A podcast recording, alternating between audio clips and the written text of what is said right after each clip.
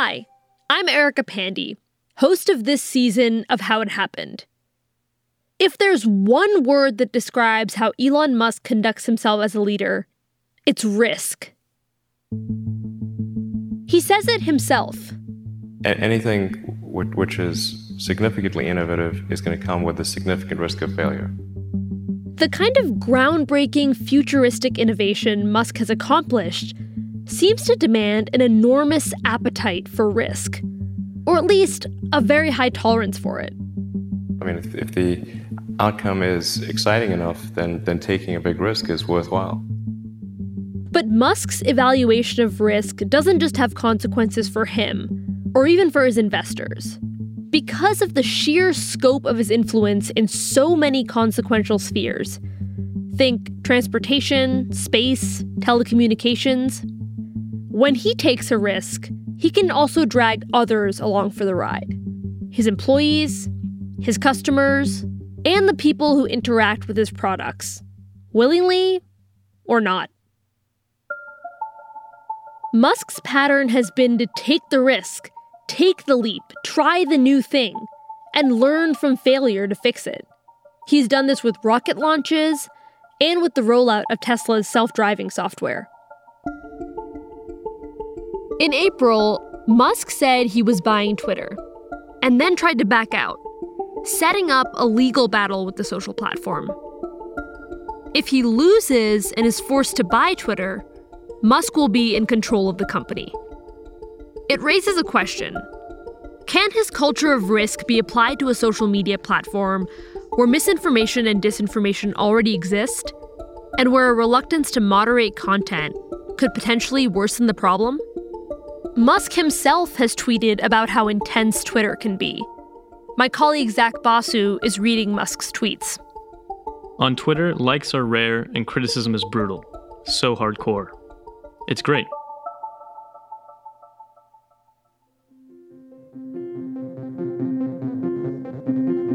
In this episode, we lift the hood on two of Musk's companies, SpaceX and Tesla. We'll dig into what his risk taking already means for all of us today, and what this philosophy could mean if Musk takes over Twitter.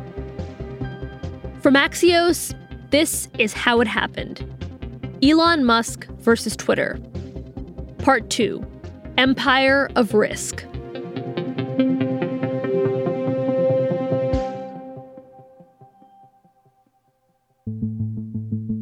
Released dashcam video shows another frightening Tesla crash. In a first of its kind case, a California man is charged with felony manslaughter for a crash that's been linked to Tesla's popular autopilot function. A driver using the electric car maker's autopilot system died after crashing into a highway barrier last month. Car crashes kill nearly 40,000 people a year in the United States. The auto industry hopes to save lives by one day making self driving cars that never crash. But starting in 2016, local news reports about Tesla accidents raised concerns among safety experts about whether Tesla's automated technology itself was to blame. Musk is a big believer in the potential of automated driving. Here's my colleague Zach Basu reading a tweet from Elon Musk about an early interaction of Tesla's autonomous features called, quote, autopilot. Essentially, passive autopilot, parentheses, car intervenes only when crash probability is high, cuts crashes in half. Active autopilot, parentheses, car is driving itself, cuts crashes in half again. Doesn't mean there are no crashes, but on balance, autopilot is unequivocally safer. When I hear that a car is on quote unquote autopilot, I assume it fully drives itself whether I'm in the front seat, back seat, or asleep. But that's not really what's going on with autopilot, or even with Tesla's most advanced technology, called full self driving mode. Instead, both are an ambitious patchwork of driving assistance features. Many new cars have features like lane assist technology or automated braking if another car suddenly brakes ahead.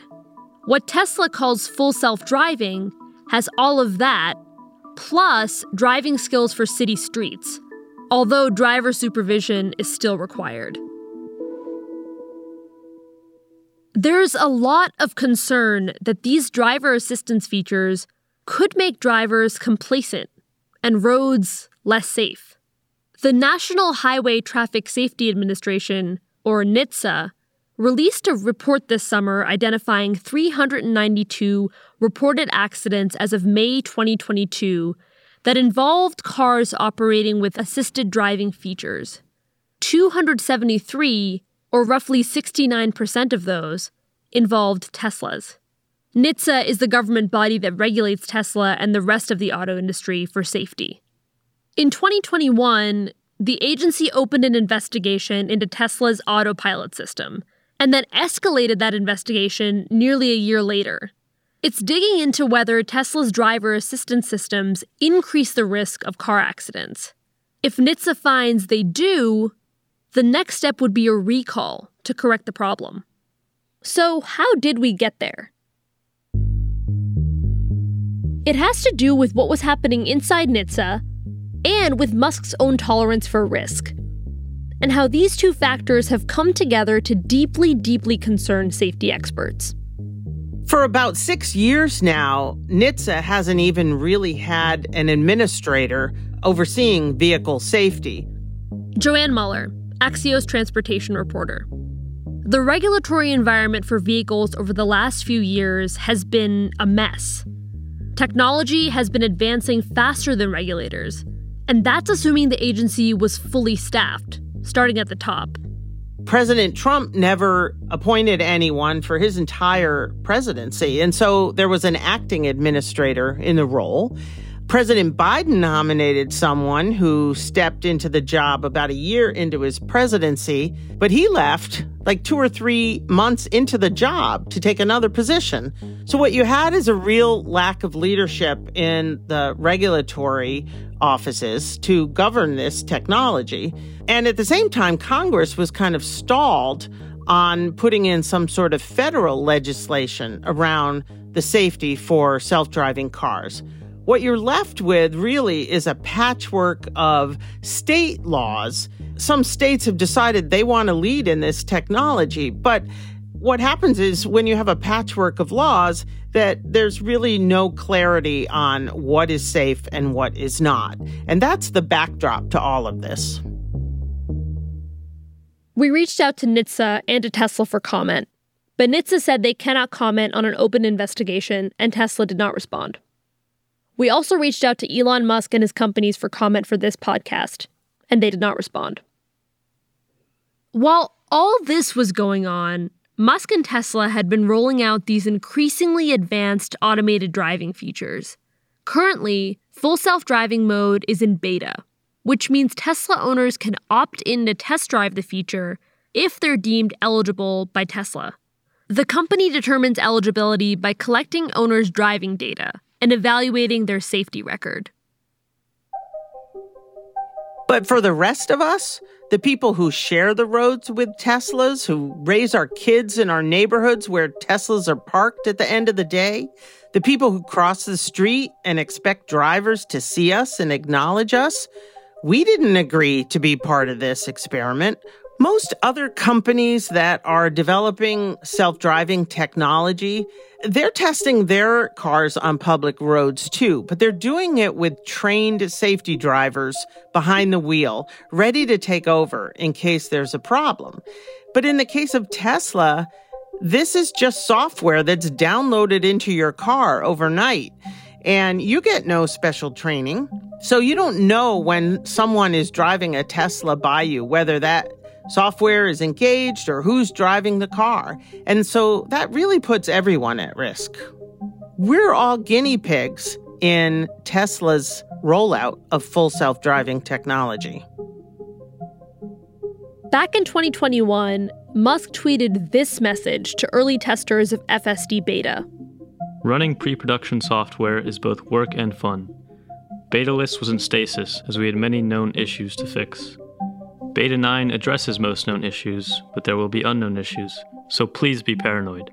Safety is always top priority at Tesla. But there will be unknown issues, so please be paranoid.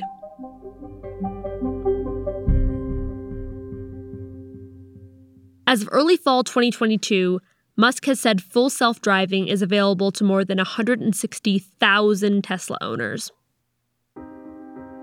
I spoke to the head of automotive testing from Consumer Reports about this latest rollout, and he said, quote, FSD beta is like putting a toddler in your lap and saying, Look, my kid can drive. It's not safe.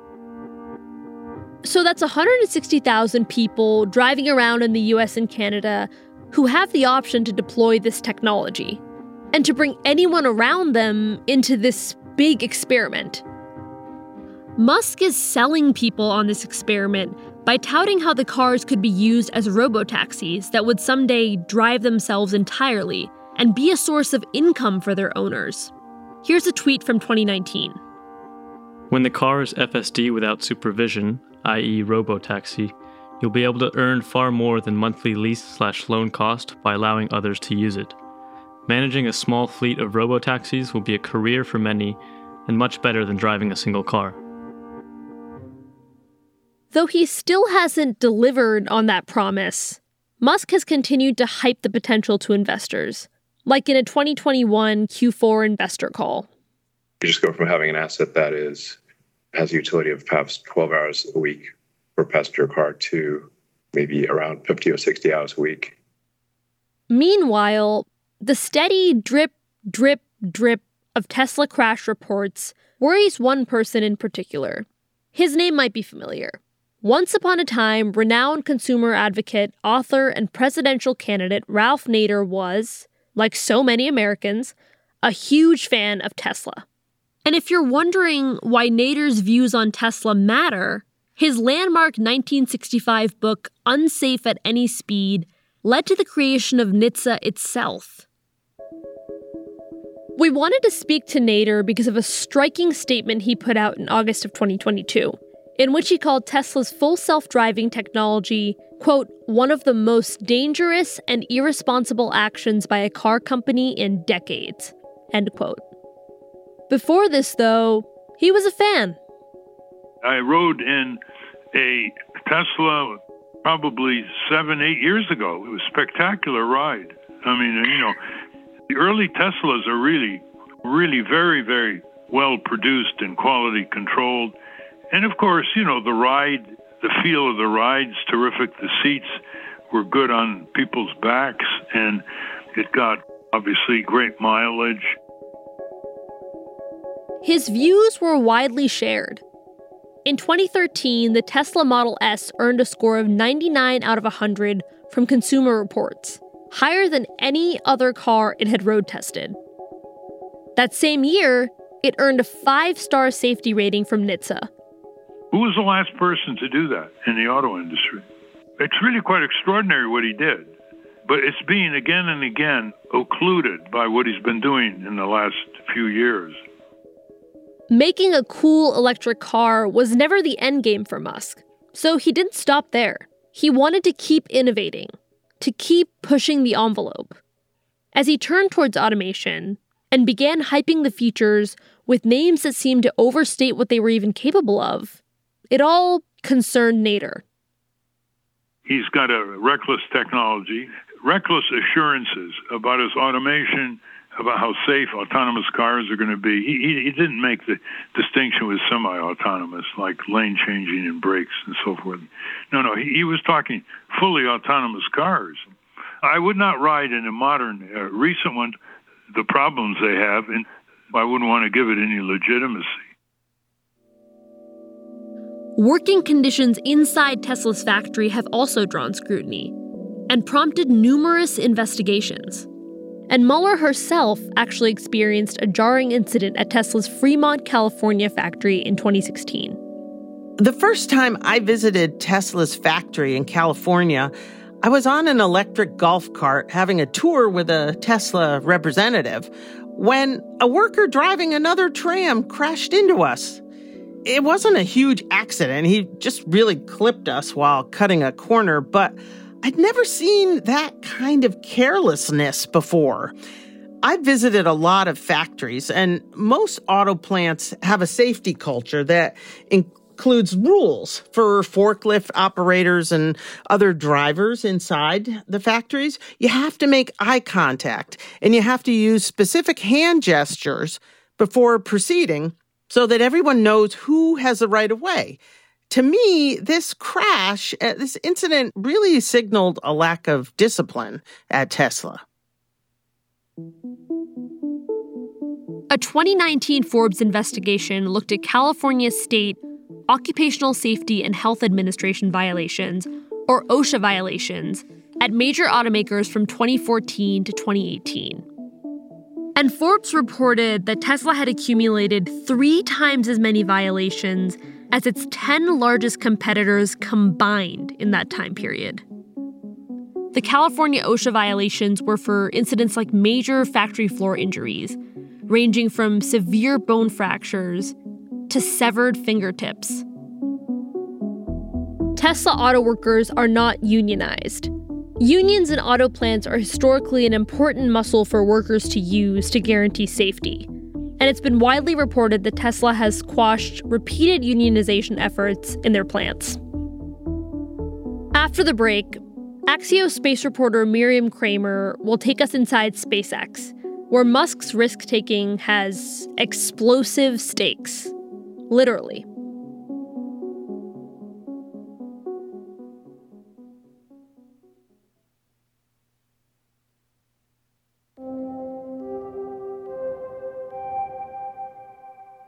We're back. Before the break, we looked at the ways that Tesla's new self driving technology poses new risks to drivers and potentially to everyone around them. Now we'll examine how risk works at SpaceX. A good place to start is rocket explosions.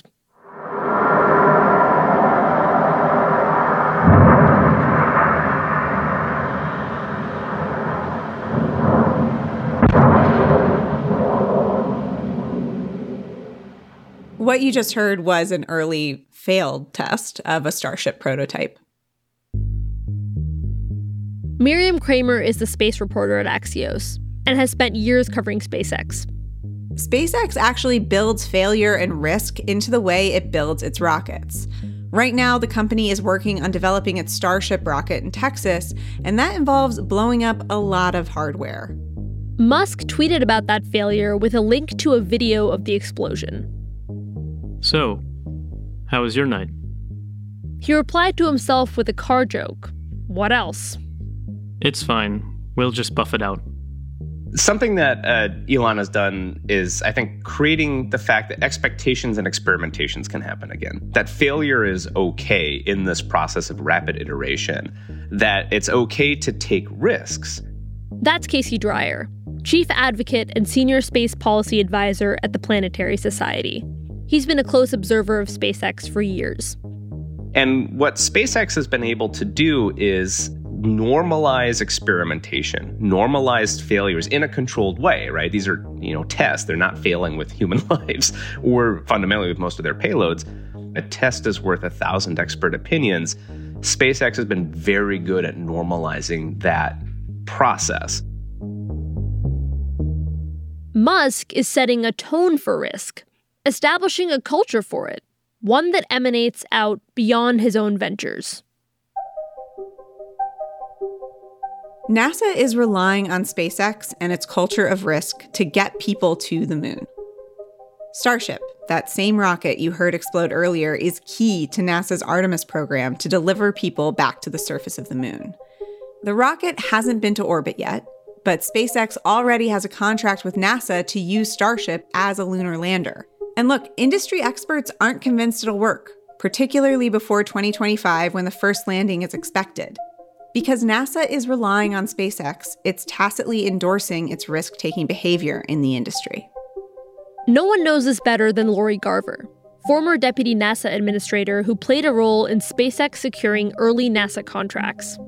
SpaceX, they're not a, you know, a publicly traded company, so they can change their plans for a long time, for instance, on Starship, there were no government contracts. So you'd see a lot of changes and people would just be surprised. Again, love it, hate it. In the government contracting way, one of the reasons it costs so much is you can't just make changes when, you know, a certain avenue you're going down doesn't work. When there's a problem at SpaceX, Elon Musk is super hands on. Elon has even said that any SpaceX employee is allowed to get in touch with him before a rocket launch if they have concerns that there's a problem. He assesses the risk ultimately, and he wants to be that direct line and that decider. He is hands on. I mean, I know a lot of people who work there, and he's there when there's a problem under the engine with his light on his cell phone, looking to see what's wrong and asking questions and making decisions. You don't get that from aerospace CEOs in general. Musk does a lot of things that a typical CEO wouldn't, including sleeping on the factory floor when things get stressful and basically never taking a break. He spoke with Axios CEO Jim VandeHei and co founder Mike Allen for Axios on HBO about a really tough period for Tesla years ago. Absolutely. No one should put this many hours into work. This is not good. And people should not work this hard. I'm not, they should not do this. This is too, it's very painful. Painful in what sense? It's, it hurts my, it hurts my brain and my heart. But in our reporting, we learned that this kind of pushing oneself to the limit isn't just common at SpaceX. It's actually essential to the company's bottom line. Casey Dreyer again. If you get people to work voluntarily 60, 80 hours a week and you pay them at the salaried rate of 40 hours, that's how you save money in aerospace. And if you can wring every ounce of effort out of that top talent, you can do some pretty amazing things for a relatively minimal cost. So, we've learned that decisions about risk at Tesla have ramifications for everyone on the road. And decisions about risk at SpaceX can impact the entire space industry. We don't know how Musk's approach to risk could shake up Twitter, but the consequences could be huge. If Twitter is owned by one person, what that one person thinks about the company and how much they care about maintaining it, growing it, improving it, well, that impacts everybody else in the public square. Dan Primack is a business editor at Axios. He's covered Musk for decades and has been covering the lead up to the October trial, which will determine whether Musk is forced to buy Twitter. If Musk controls the company, his views on free speech will become globally influential. In an appearance on the All In podcast in May, Musk defined free speech like this. Some of the smartest people in history have, have, have, have thought about it and said like free speech is important. For a for a healthy democracy it is important. And free speech only matters.